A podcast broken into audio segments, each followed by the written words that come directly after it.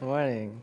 Uh, if I don't look like Pastor Corey or Pastor Darren to you, you would be correct. Uh, my name is Stephen. I'm the youth director here, which means that I get to work with a lot of kids who are on their way to becoming young adults. Um, and part of that journey of becoming uh, an adult is asking a lot of questions. Um, in, in youth ministry, some of the questions that we've heard are like, how do you get a girlfriend? Or why does the moon turn red in Revelations and what does that mean? Um, or who is the first vegan and is vegan mentioned in the Bible? And like, what did it feel like on your last day as a child? All right, so there's a ton of questions all across the board. Those were not, that's just scratching the surface, right? There's a, there's a ton. Um, but similarly, right, Jesus has received questions all across the board during his ministry. We've been going through a book study on the book of Acts since uh, December. And so, in our particular passage, in Luke chapter 10, um, a lawyer approaches Jesus to ask him a question. So this is our passage in Luke 10 25, and it reads And behold, a lawyer stood up to put him to the test, saying, Teacher, what shall I do to inherit eternal life?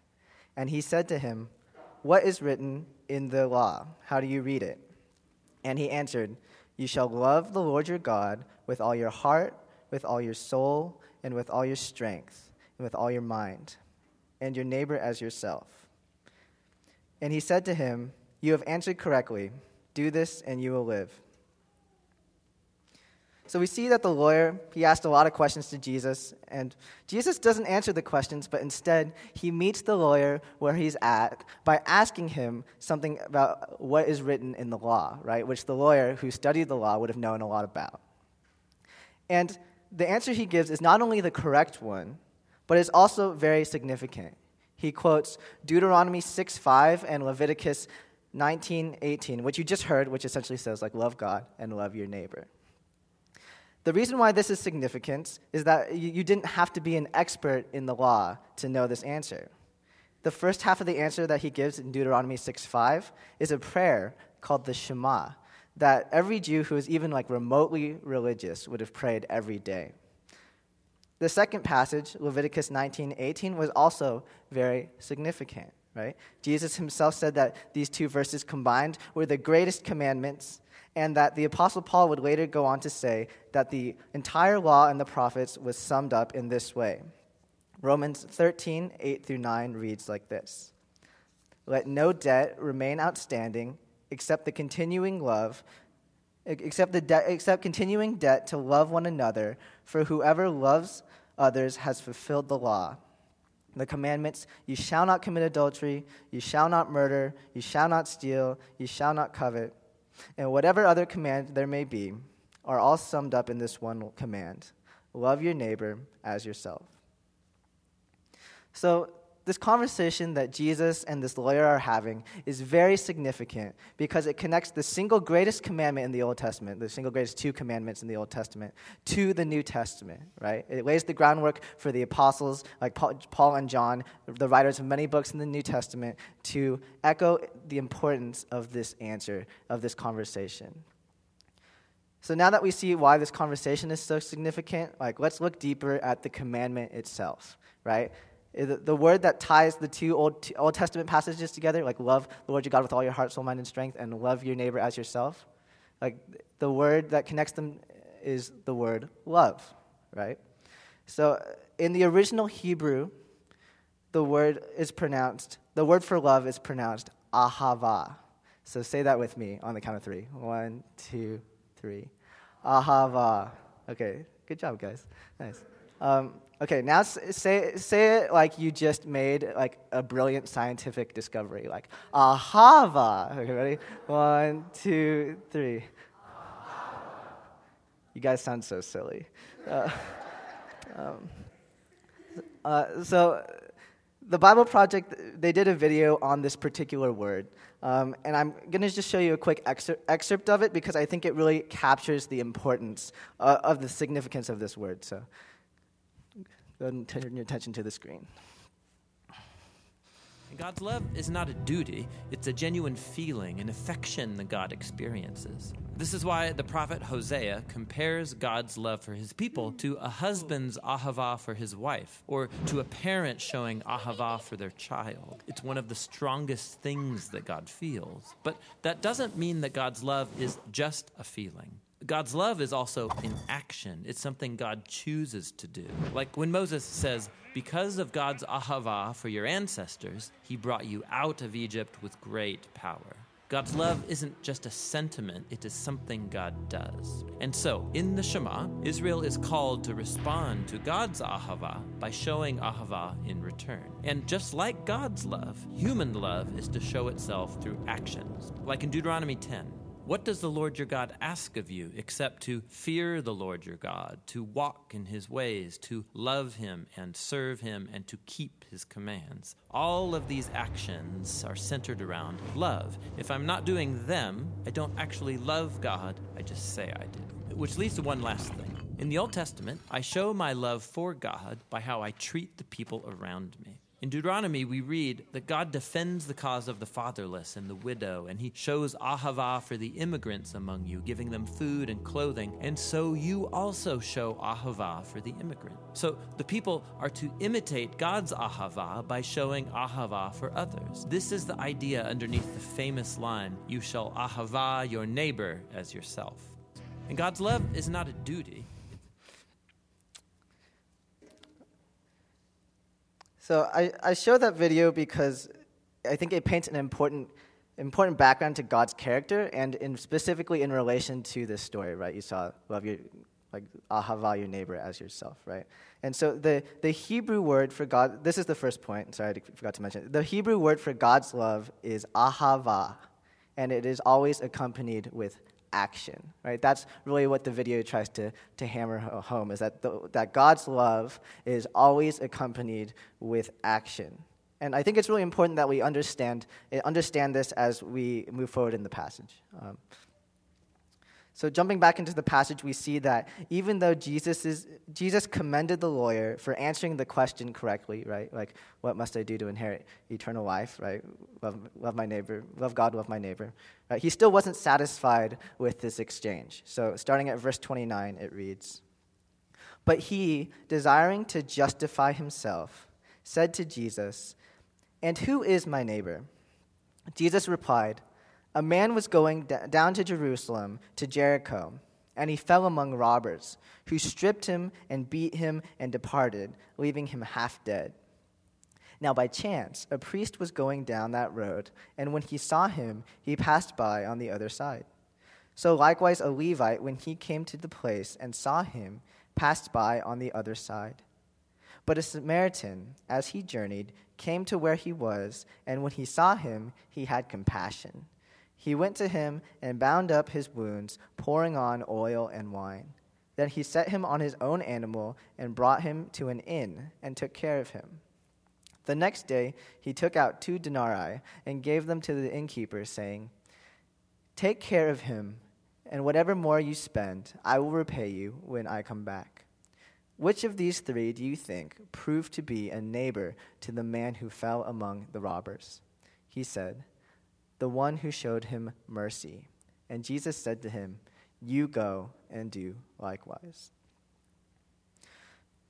So, in this story, we have three key players. Well, four if you count the man on the side of the road, but three key players who are walking down the path, right? We have the priest, the Levite, and the Samaritan, right? And and the priests back in, in biblical times, right, they were seen as a mediator between God and man, right? And they would help with sacrifices for the forgiveness of sins.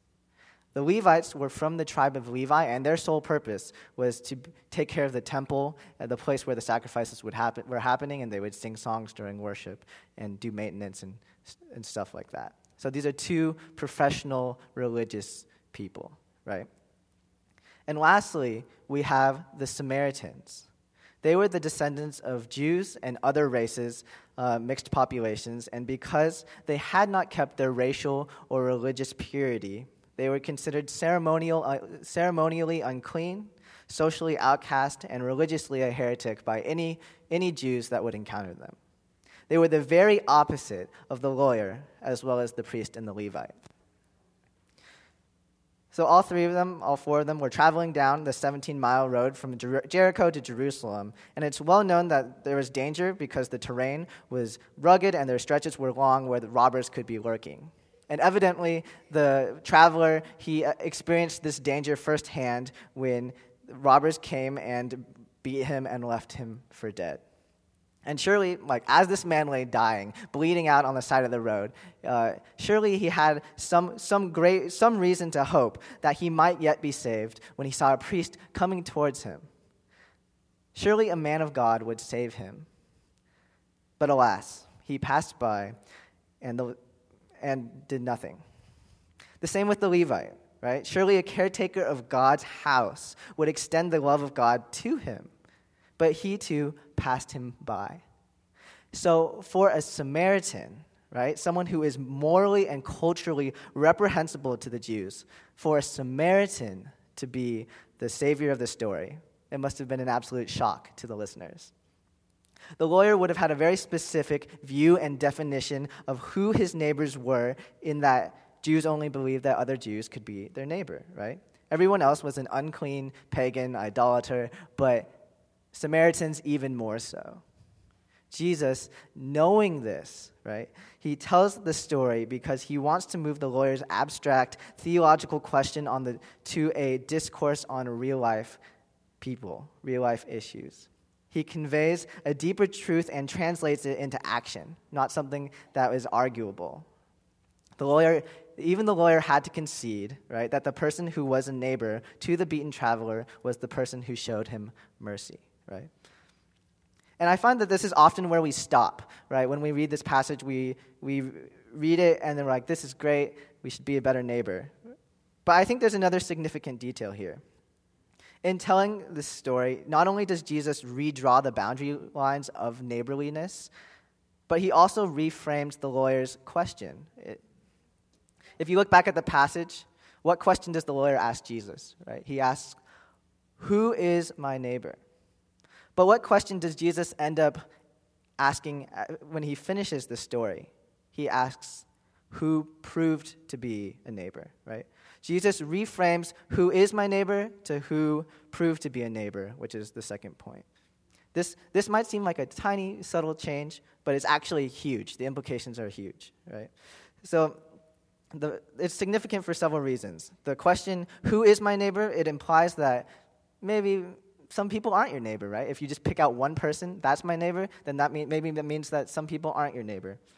In fact, if this were true, that some people are not our neighbor, then we, as Christ followers, would be off the hook for, for loving people, which is totally false, right? We are called to love everyone, period, regardless of race or political stance or socioeconomic status, regardless if they're sick or they're healthy, regardless if they like USC and you're UCLA fan or vice versa, right? We, we're called to love no matter what. And I know it's hard for some people, but we're called to love. The second I- issue with the question of who is my neighbor is that we might correctly identify who our neighbor is, but Jesus wants us to do more than just know who our neighbor is, our neighbors are, right? He wants us to actively be a neighbor to our neighbors. Not just say that we love them, but that we ahava them, right? God's love in action. By reframing this question, Jesus puts the onus on us and on the lawyer to examine our own hearts and our own character. Are we the kind of people that God's calling us to be? Or are we, just, are we willing to really put our beliefs into action? I have three application questions that will help us kind of examine our own lives today and that you can further discuss in your growth groups, growth groups later. The first question is Do we draw dividing lines or make excuses? Do we draw dividing lines or make excuses? So the priest and the Levite, they had, uh, they had a lot of reasons why they wouldn't touch the body, right? Why they wouldn't go and, and help this man on the side of the road. The excuse number one might have been that the body on the roadside could have been a trap, right, laid by robbers who had beaten up this man. They themselves could have also been another body on the road. They wanted, would have wanted to avoid that. Excuse number two is that contact with a corpse would have defiled a priest and a Levite according to the, the Jewish law, which would have disqualified them from their temple responsibilities. When they saw the victim, they had a choice between their duty to their religious institution or between loving their neighbor. And I can't help but think like, do we often make the same excuses?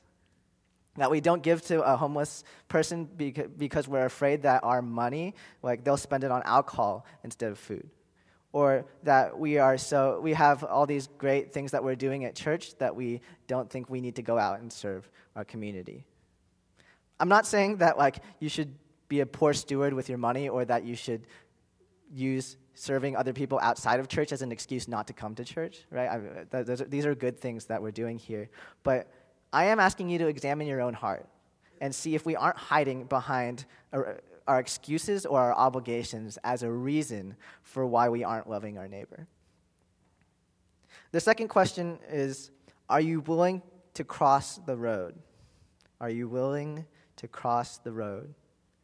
If you look at the passage, it says that when the priest and the Levite saw him, they, they crossed by him, they, they walked by him on the other side of the road, right? They did not even want to take a peek. They, did not, they wanted to get as far away from him as possible. The Samaritan, on the other hand, not only crossed the street to help his neighbor, right, but he did much more than what was required. He gave sacrificially.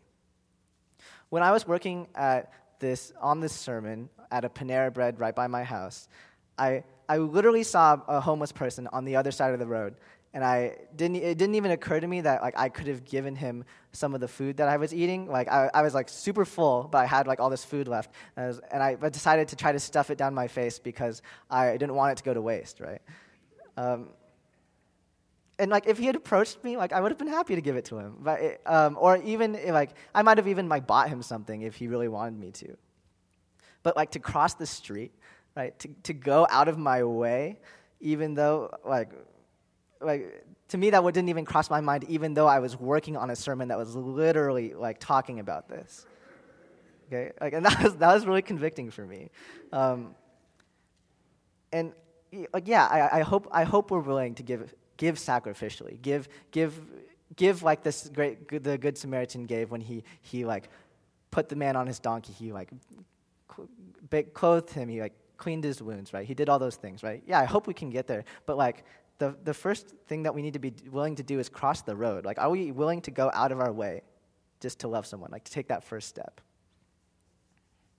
The third question that I have for us uh, is like, what are the requirements to be a good neighbor?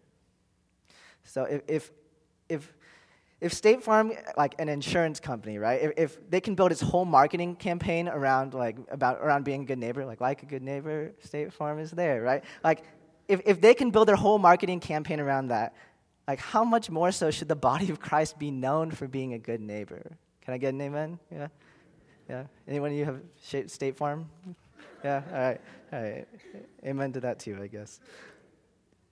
Um, and so, these are just some of my thoughts, some of the things I was thinking about, like about what it might look like to be a good neighbor. I'm sure you guys can think of many more um, in your growth groups, even as I'm talking. But uh, one of the first ones that I thought of was to pray first and then respond. To pray first and then respond. See, you know, the Samaritan, like he sees the man, right? He has compassion on him, and he gives of his time and his resources. It sounds like so simple but as I mentioned before, like sometimes we're so numb to the to the harsh realities of other people around us that we don't even notice notice it when people are hurting or when they're in need. We need to pray that God's we need to pray that we have God's eyes to even see people, right? And then after we see people, we're like, oh, like there's so much, right? And then we have to pray for God's heart to have compassion on people and God's love to be willing to sacrifice for others. Uh, the Samaritan, he saw the traveler had compassion on him and gave of his own resources. And it, it's, it's um, when we get into the habit of doing it, right, then it becomes a lot easier. But sometimes it can be hard, right? So, so like, pray, seek God first, let God change your heart. Uh, the second point is very similar to this: is check your heart, right? As kind of like we discussed before. It's not it's not easy to be a neighbor, but is there anyone just like as you're thinking that you, maybe you just feel like you're better than, or like that you, honestly you don't really feel like loving if you're honest with yourself? Like, God might be convicting you a little bit. He might be trying to chip away at some of the boundary lines that we've drawn in our own, in our own mind or that cultural things that we have. The third point is that ahava is stronger in community. Ahava is stronger in community. We're not meant to do it all on our own. Like the Samaritan, he, yeah, he gave above and beyond, right? But he entrusted his new friend to the care of others. To think that we can or should do it all on our own, not only is that going to exhaust us, right, but it's going to be harmful for the people that we're trying to help in the first place. Like imagine if, if after helping that man that the Samaritan was saddled with that person for the rest of his life, right? He just had to care for him for the rest of his life. That no one would help anyone, right? We, we are called to be a community of believers that love and support one another. And like when we do so, when we come together, when we bring bring people hurting people to our community and they receive the love of a full community, like that's powerful. That's a powerful witness. And honestly, it's a nice place to be too. Can we be the body of Christ that demonstrates this ahava love of Jesus? And lastly, and this is my biggest point, is to let Jesus be the Savior. Let Jesus be the Savior. There's so many issues in our world and so much to be done sometimes that I sometimes I feel like paralyzed and I don't feel like I can do anything, right? Or sometimes we're like, dang, I, I can barely take care of myself, and now you're telling me I need to love my neighbor too, right? And like I hear you, like it's it's a common issue for everyone, but especially in my generation of people who really have a strong desire to help, but they don't always know how. Um, and the passage that follows, that directly follows the, pa- the parable of the Good Samaritan, is a story about these two women named Mary and Martha.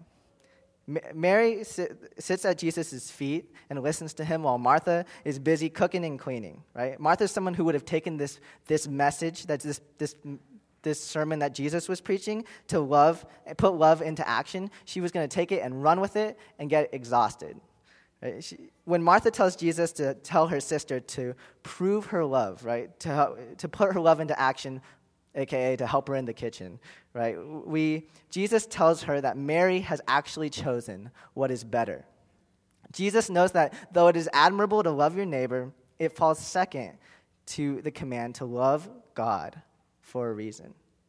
If we try to love our neighbor in our own strength, if we try to save the world to fix every problem that we encounter, we are not putting Jesus in his proper place.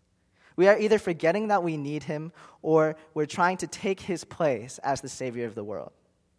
Both are going to be devastating and soul killing in the long run. They're going to leave us tired, depleted, and empty.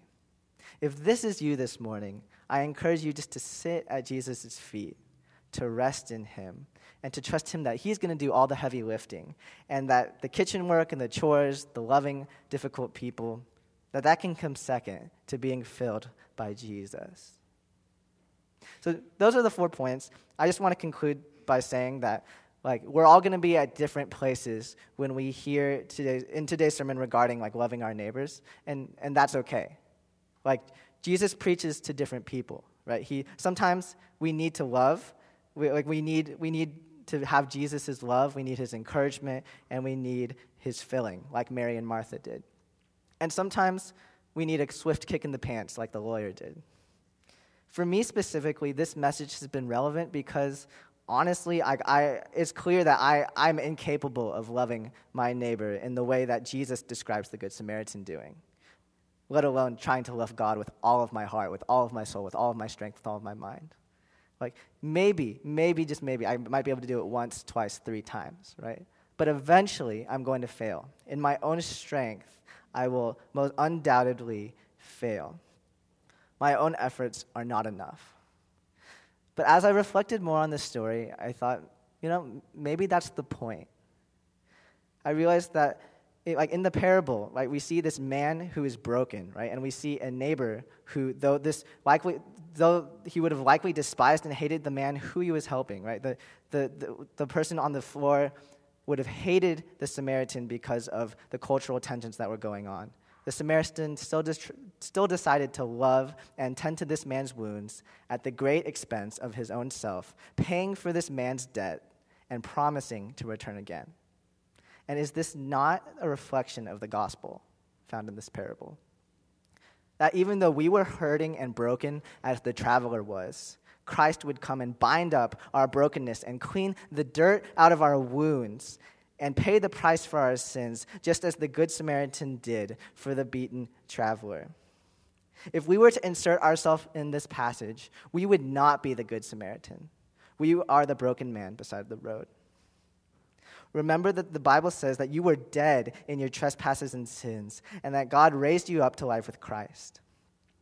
Unless we submit to God and allow Him to care for our ravaged souls and to really truly change our lives, it will be impossible to live without God, live into God's command to love Him with all of our heart, soul, mind, and strength, and to love our neighbor well, let alone love them as well as we love ourselves. If I get to hammer home one point today, let it be that the power of the gospel is in that it is not. It is not only by God's grace that we are able to live into Jesus' command to love God and love our neighbor. It is by God's grace that we are able to live into Jesus' command to love God and to love our neighbor. It is only by his ahava love that while we were yet sinners, Christ died for us. If we are the broken man in this passage, then it is in the inn where we, in which he brought us to where we can grow and recover and learn of the man who saved us and eagerly anticipate his return we are filled with his ahava love that we have received, and we poured out that love that we have been given to others. It is only in this way that we are now free to fulfill the greatest commandment. We are able to love God and our neighbor because he first loved us. Let's pray. God, thank you so much that you love us and that you have that you loved us first. And that's the only, the only reason, the only way that we are able to truly love our neighbor, God. So I pray that we would not do anything out of our own strength, God. And I pray, Lord, that you would convict our hearts to and open our eyes to see people that we need to love. God, that we would ask who is our neighbor, but that we would more importantly ask how can we be a good neighbor. God, I pray, Lord, that that you would be, be uh, before before we go out and, and, and try to save the world, Lord, that we would remember that you already have. You've already done that for us, God. So I pray, Lord, that we'd rest in you, that you'd bless our Sunday, and we give you all the praise and all the glory. In your name we pray. Amen.